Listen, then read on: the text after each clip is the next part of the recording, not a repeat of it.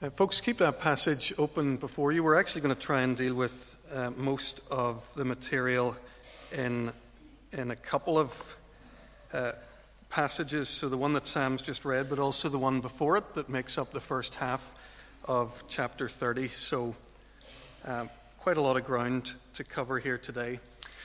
Before I begin to come to these verses, I want to introduce you to an idea that's grown in my mind. Um, as I've transitioned through some uh, of life's changes myself, and as I've also tried to pastor uh, some of you uh, through those transitions too. So I'll ask, um, uh, I'll ask Paul to pop up the, the little graph that I uh, gave him for the PowerPoint.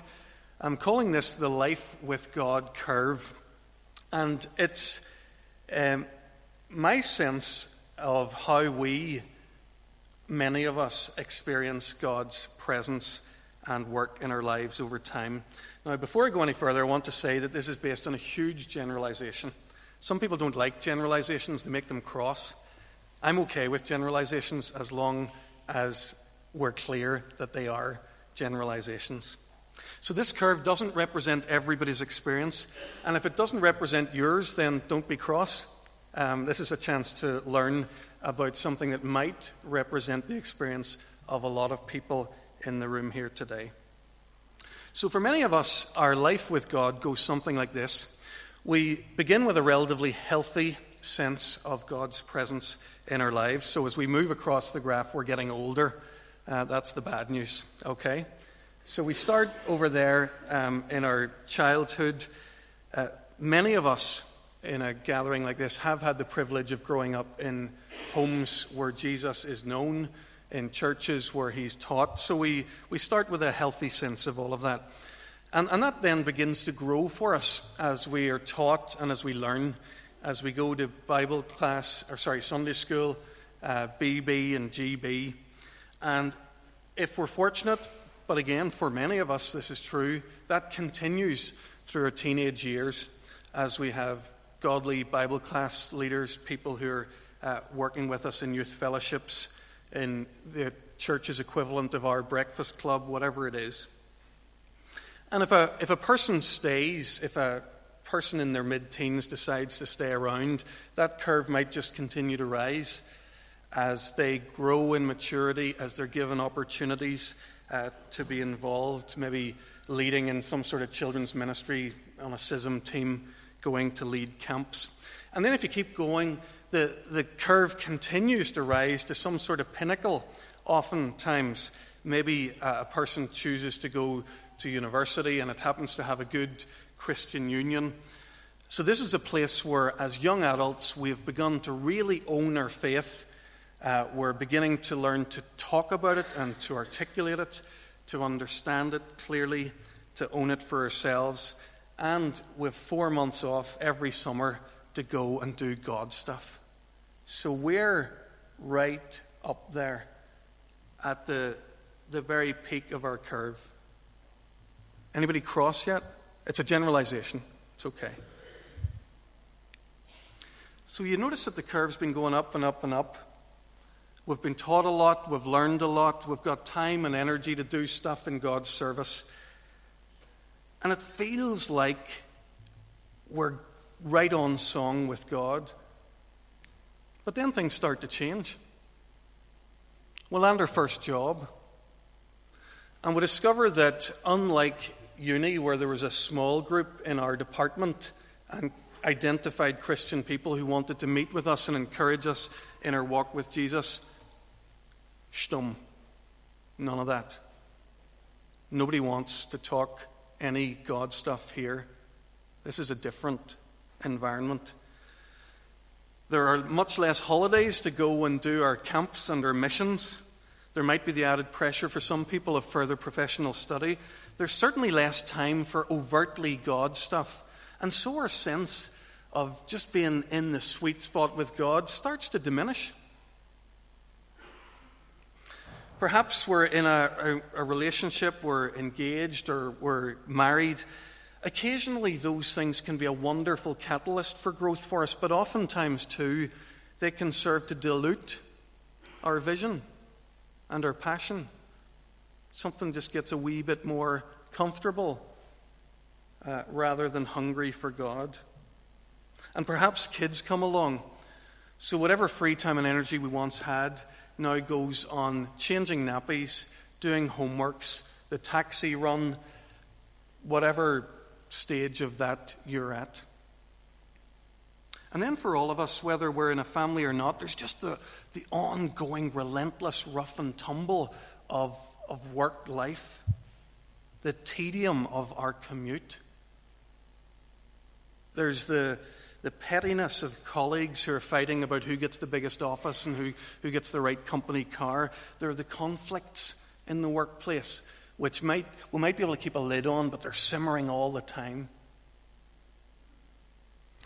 And maybe by the time you get to my age and start to look into what middle age might look like, there's the question of disappointment. The plans that I had for myself aren't all being realized. We don't have family, or at least not the kind of family that we had hoped for. Our workplace ambitions haven't been realized. And these things begin to take a toll on our identity. We just don't seem to be quite so intensely living life with God. I'll say it again. It's a generalization. A lot of it, or even most of what I've said here, may not hold true for you at all, but I've seen some people nodding and recognizing some of what I've said here. My basic point is this. For a lot of us, the high point of our Christian life feels like it's firmly in our past.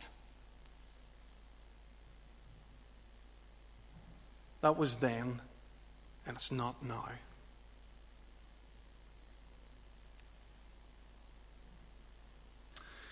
If I've got that wrong, and if you're experiencing the high point of your walk with God right now, feel free to zone out for 15 minutes, will you?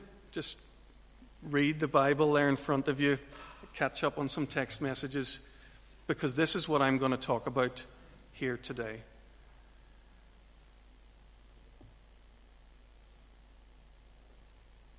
But if any of what I've said so far, if the struggle that we face under the weight of life to, to know that we're walking well with God and living with Him. If any of that resonates with you, then lend me your ears for a few moments. As we think about these busy years, Jacob's in the busy years, and the passage this morning deals with about 20 or so of his years. Um, by the way, I mean the whole of chapter 30 when I say that. And it really, if you look at the headings in the NIV, it tells you that there are two things going on in Jacob's life. He has lots of kids and lots of flocks. That's it. That's what's happening. He's growing his family and he's growing his career. He's right in the thick of the busy years. And my question this morning is can you grow with God during a time like that? Or is it inevitable that we come out somewhere very, very low on our curve once we've come through this phase? Is Jacob growing with God through the busy years, or does he become distracted and disillusioned? First part of the passage, as I've said, deals with the growth of Jacob's family, and it begins back in chapter 29, verse 31. We're told there about 12 children born to Jacob. Leah has six sons and a daughter. Rachel's maidservant Bilhah has two sons. Leah's maidservant uh, Zilpah has two sons. And finally, Rachel gives birth to a son, Joseph. We're not going to have much time to deal with any of the detail of this this morning. We did think a lot about Leah last week. Let's think for a moment this morning about Rachel. Leah, if you remember, was the unloved wife of Jacob but she was having all these babies. Rachel, who was loved, isn't able to have the babies she so craves. And even just reading the passage, feel free to skim it as I talk. There's, there's a real growing sense of desperation uh, with Rachel at this point. In the first couple of verses of chapter 30, the narrator focuses on Rachel's plight. She's jealous of Leah, understandably. She's angry with Jacob, and he, in turn, is angry at her for taking it out on him. Leah's not, or Rachel, sorry, isn't the first person in the family of God who's had to deal with this heartache. Sarah, as we say, said before, had to wait for, for a long, long time until she could have children in her old age.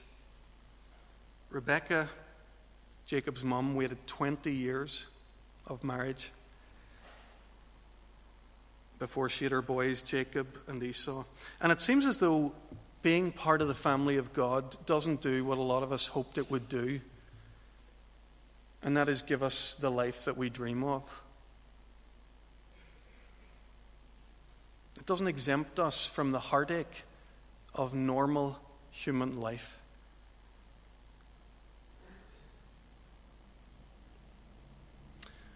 If you read the passage which we didn't read this morning, that first part of chapter 30, you'll see that Rachel takes this all into her own hands and tries to manipulate all of this. She does it in two different ways one by a maidservant, gives her maidservant to Jacob so that he can have children by her, one by a, a mandrake. I'll let you read that uh, and try to work all that out for yourself. But the basic thing is she, she tries to, to, grasp a hold of that situation and to control it in her own way. But when she finally falls pregnant, verse 22, it's not as a result of her forcing the issue at all, not as a result of clever technique. We're told that God remembered Rachel. He listened to her and he opened her womb. She set aside technique. She's called out to God. And we're assured here that he heard her, and we learn that he opened her womb. She calls her son Joseph and prays that God might add another. Was there something tragic about that childbearing competition there in the early verses of chapter 30, with each wife striving to outdo the other, whether it's by maidservant or by mandrake? Yet the incredible thing is, it's out of these very flawed motives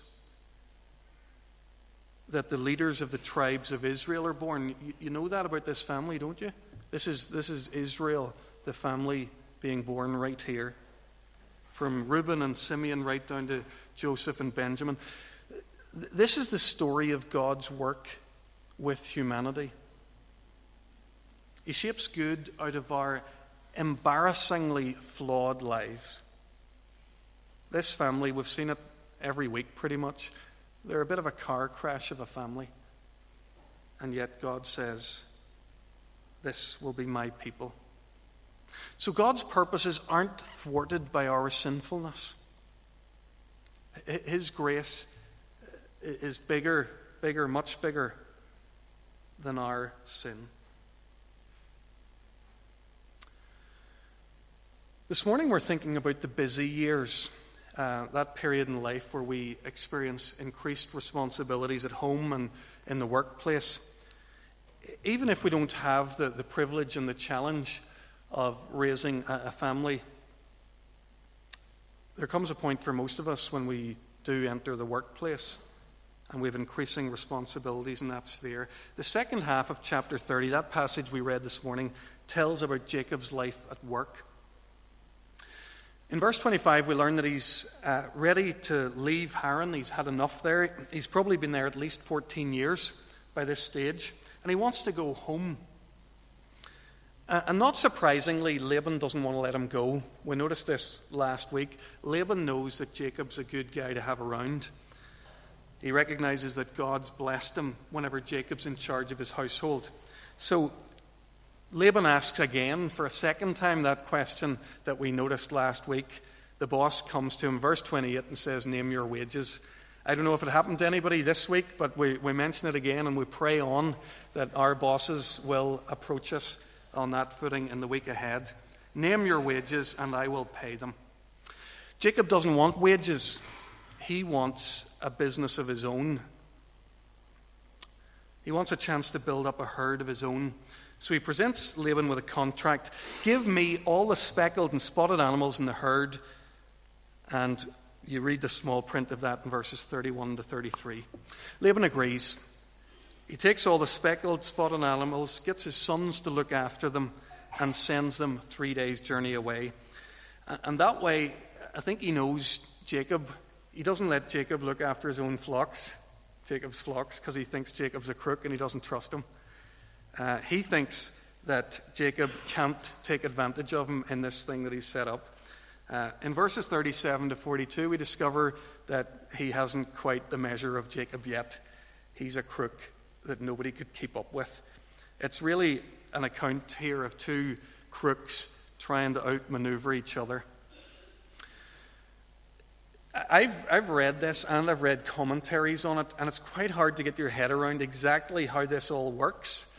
Um, but um, verses 42 to 43, we get to see the results that whatever scam Jacob was running, it worked to his benefit. So the weak animals went to Laban and the strong ones to Jacob. In this way, Jacob grew exceedingly prosperous and came to own large flocks and maid servants and men servants and camels and donkeys. In today's terms, we'd say that his career took off and that his net worth rocketed. Family, career, Jacob's in the busy years. Our question Can Jacob be growing with God through this busy period of his life, or will he become distracted or disillusioned?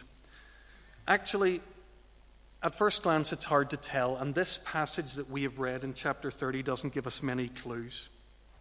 How can we tell if Jacob's walking with God? How are we to assess Jacob's busy years? Well, we need to reach beyond the limits of our passage to see how that picture begins to unfold. And we get some clues here about what, what's been going on for Jacob during these 20 years he's been in Haran. Look at chapter 31, verse 5. Jacob's speaking here to his two wives, Rachel and Leah. He's trying to convince them that it's time to leave Haran, and he says, I see that your father's attitude towards me is not what it was, but the God of my father has been with me. You know that your father has cheated me by changing my wages ten times. However, God has not allowed him to harm me. In verse 9, he says, God has taken away your father's livestock and given them to me. So here we get a bit of an insight into the mind of Jacob as he comes out of this period of his life. Here's a man who, one, knows that God has been with him, two, knows that God has protected him, and thirdly, knows that God has blessed him with all that he owns. And if you read on, you'll see that he'll add to, to all of that recognition also the recognition that his family is a gift from God. He doesn't take his family for granted either.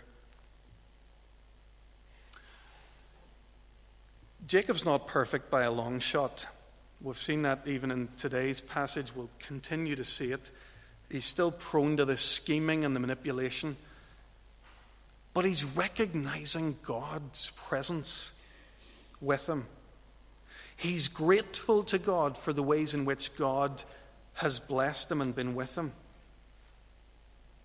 So often, when you talk to people who have been living through these busy years, when they've been given good jobs, when they've been blessed with a family, you get a sense from them that they're self made men and women. It's down to my hard work, is the subtext down to my smart decisions, my wise governing of my domestic affairs. Jacob's not so presumptuous. He gives credit to God for all of these things. And they're huge indicators, I think, that he has been growing through these busy years. I'm going to argue that Jacob's life with God curve has been rising even during the busy years. Paul, maybe we'll just pop that other curve up. He hasn't been the president of his local CU, but he's grown. He hasn't been able to go on short term missions in this period, but he's matured in his knowledge of God. He may not be able to do much for God, the kind of language that we use, but he's noticed what God's done for him and in him, in his home, in the place where he lives. Brothers and sisters, I've chosen to preach this passage this way today because I want to encourage you and challenge you, both at the same time. I don't believe that the high point of your Christian life need be in the past. Do you hear me say that? I believe that God can be doing profound things through you here and now, whatever your circumstances, however ordinary they might appear.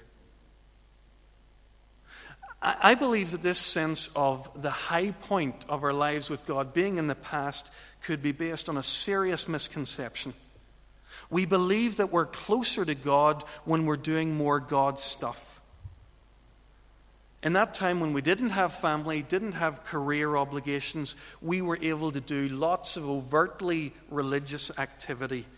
But the problem with that view is that it boils life down to this thing where it's all about what I do for God, and it's very little about what He does for me. God's pleased with me when I'm busy doing religious things, and He's somehow disappointed with me when I'm busy living the everyday life that He's given me.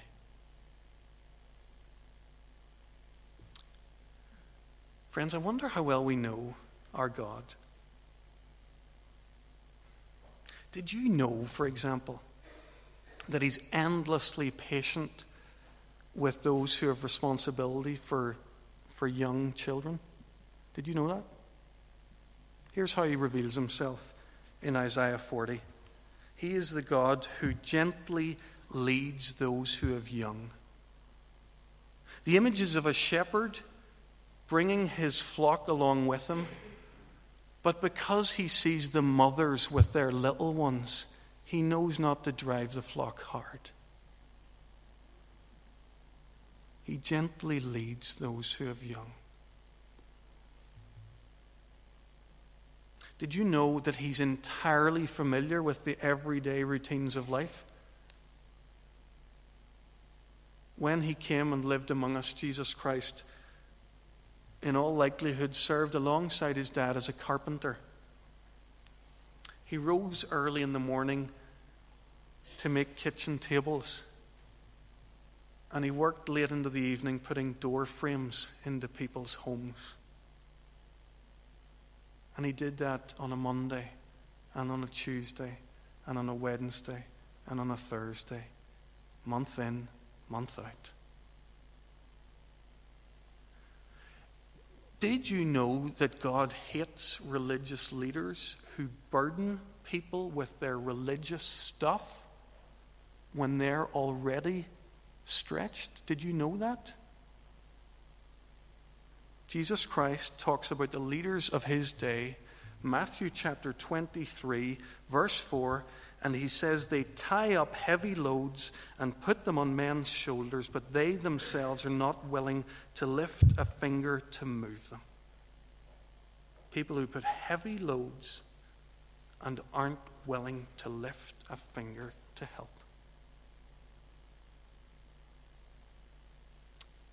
Rather than place burdens on us, Jesus Christ says he came to set us free. He says, My yoke is easy and my burden is light.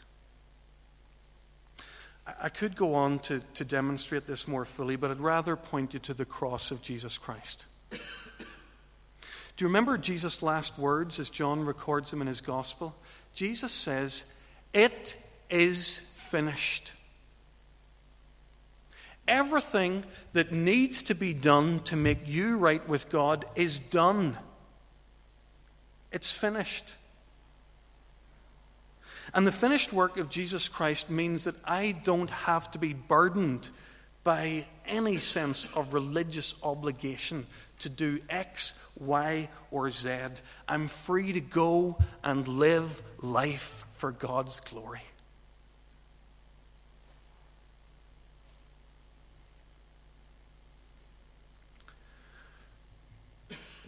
We've been thinking today uh, very quickly about 20 years of Jacob's life that I call the busy years. We've seen him grow, we think. And we've asked about the possibility that we too might grow even through our busy years. Have you considered that you being the means to bless your spouse or your children might just be the biggest calling of all and the place of glory? Have you considered that being Christ's hands and voice in your workplace might just be the opportunity of a lifetime that dwarfs short term volunteer experiences in your youth? Are you looking out for the ways in which God could be using you and growing you on the other front lines that you have in your life? What if the pinnacle of our pilgrimage might not be in the past at all? What if it's today? What if we've learned more and grown more? What if, even in the middle of the struggle,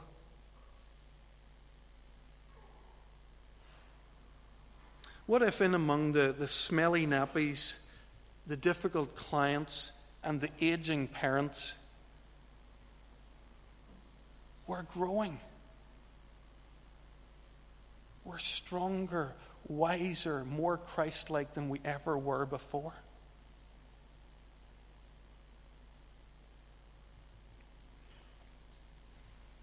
What if He really is with us for the whole of life, for every part of it?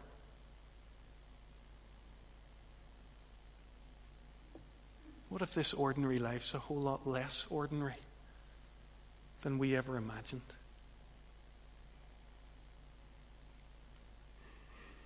Let me pray.